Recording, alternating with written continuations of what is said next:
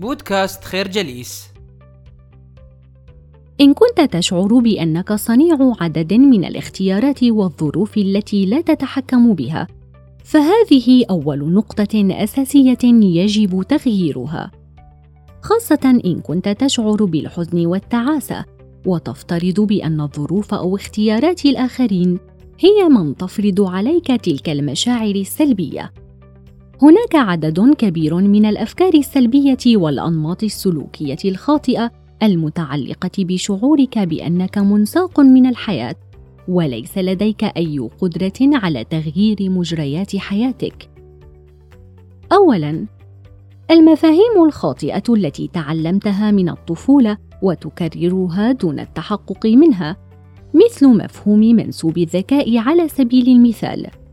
حيث يرتبط الذكاء في مفهومنا بالدرجات العلمية التي حصلت عليها. وما إذا كنت بارعا في الرياضيات أو العلوم أم لا. على الرغم من أن الذكاء له مقاييس عديدة.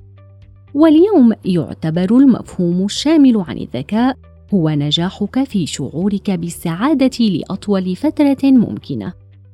ولماذا تعد مشاعر السعادة نوعا من الذكاء؟ ببساطة لأن مشاعرك هي مجموعة من ردود أفعالك تجاه الأحداث الحياتية.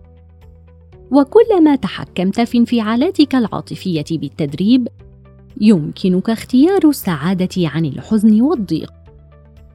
ولذلك كلما حاولت البعد عن التعاسة واخترت الإحساس بالسعادة والفرح ولو في أبسط المواقف ستجد مع الوقت تغييرا جذريا في حياتك. واحساسا أكبر بالنجاح في حياتك الشخصية والعملية.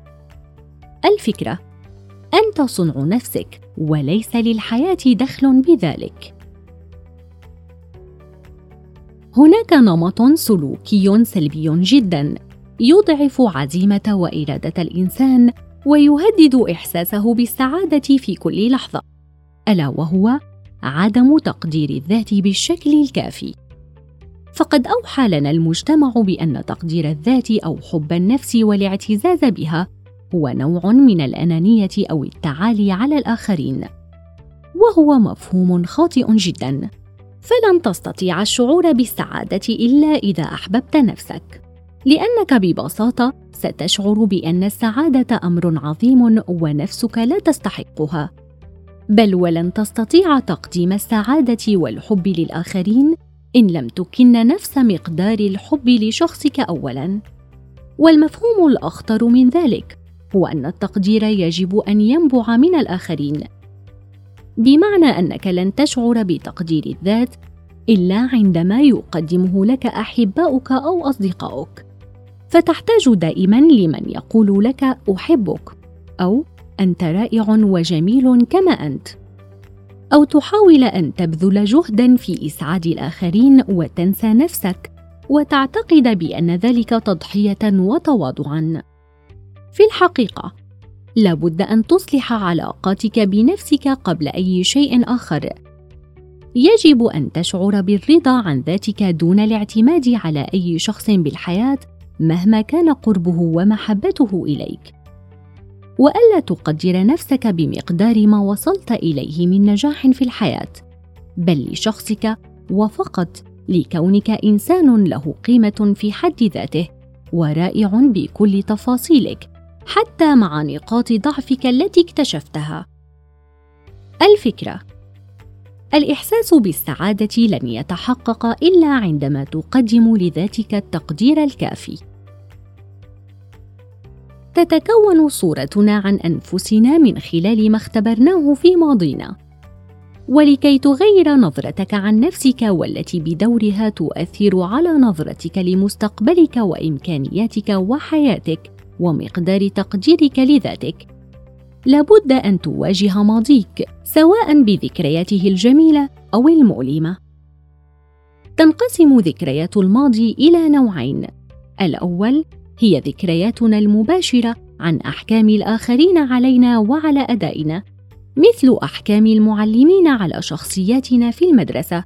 أكنا بالنسبة لهم اطفالا أذكياء ومرحين أم اطفالا ضعفاء في المواد العلمية والرياضية أو منطويين؟ وكيف تفاعلوا معنا بحسب تلك الأحكام ونظرتهم إلينا؟ ولربما أثرت تلك النظرة عليك ولا زلت تقتنع بأنك ما قال معلمك عنك. والنوع الثاني من الذكريات هي المواقف نفسها التي حكمنا فيها على أنفسنا بشيء وانطبع علينا بعد ذلك وحدد باقي تصرفاتنا بناء على هذه المواقف. لا يجب أن تصنفنا ذكريات الماضي سواء أحكام الآخرين علينا مهما كان مقدار محبتهم لنا أو أحكامنا نحن على أنفسنا التي صدقناها عن أنفسنا واستسلمنا لتلك الأفكار السلبية. والحل هو اختبار الأفكار السلبية كلما واجهتنا لنحدد هل هي بالحقيقة جزء من شخصيتنا أم اختراع من الماضي. على سبيل المثال عندما يطلب أحدهم منك تنظيف غرفتك أو ترتيب أوراقك وتقول ببساطة لا أعرف فأنا شخص عشوائي. انتظر لحظة وفكر. هل ذلك الرد حقيقي؟ وهل العشوائية جزء من شخصيتك؟ أم تقول ذلك لمجرد شعورك بالكسل؟ أو لأن الجميع من حولك يحكمون عليك بصفة العشوائية؟ أو عندما يطلب منك شخص أن تساعده في حل مسائل في الرياضيات وتقول أنا لم أكن جيدا ابدا في الرياضيات. هل بالفعل لأنك كذلك؟ أم لأنها أحكام الآخرين عليك منذ طفولتك فصدقتها ولم تحاول جاهدا بحق لتعلم الرياضيات. الفكرة لا تدع أشباح الماضي تؤثر على رؤيتك لمستقبلك. حتمية مواجهة الماضي وأفكاره السلبية لا غنى عنها.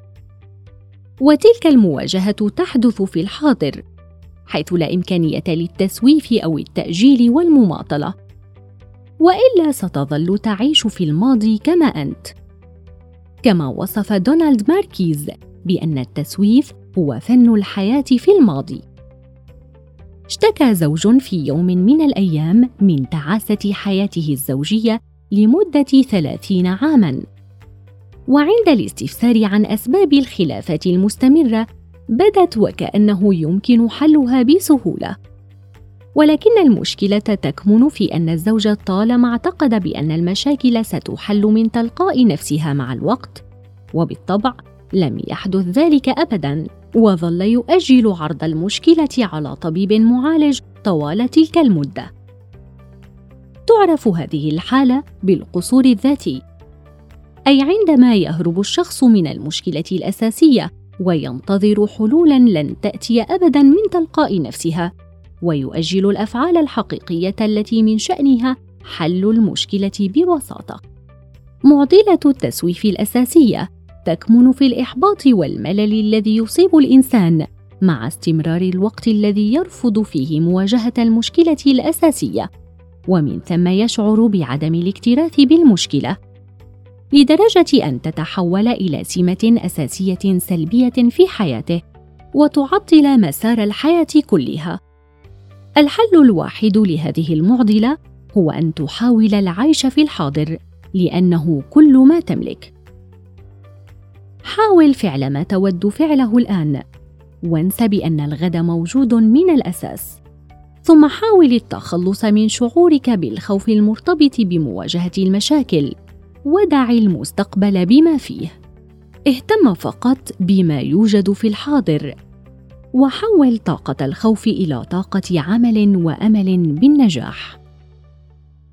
الفكرة الحاضر هو كل ما تملك. فحاول استغلاله جيدا.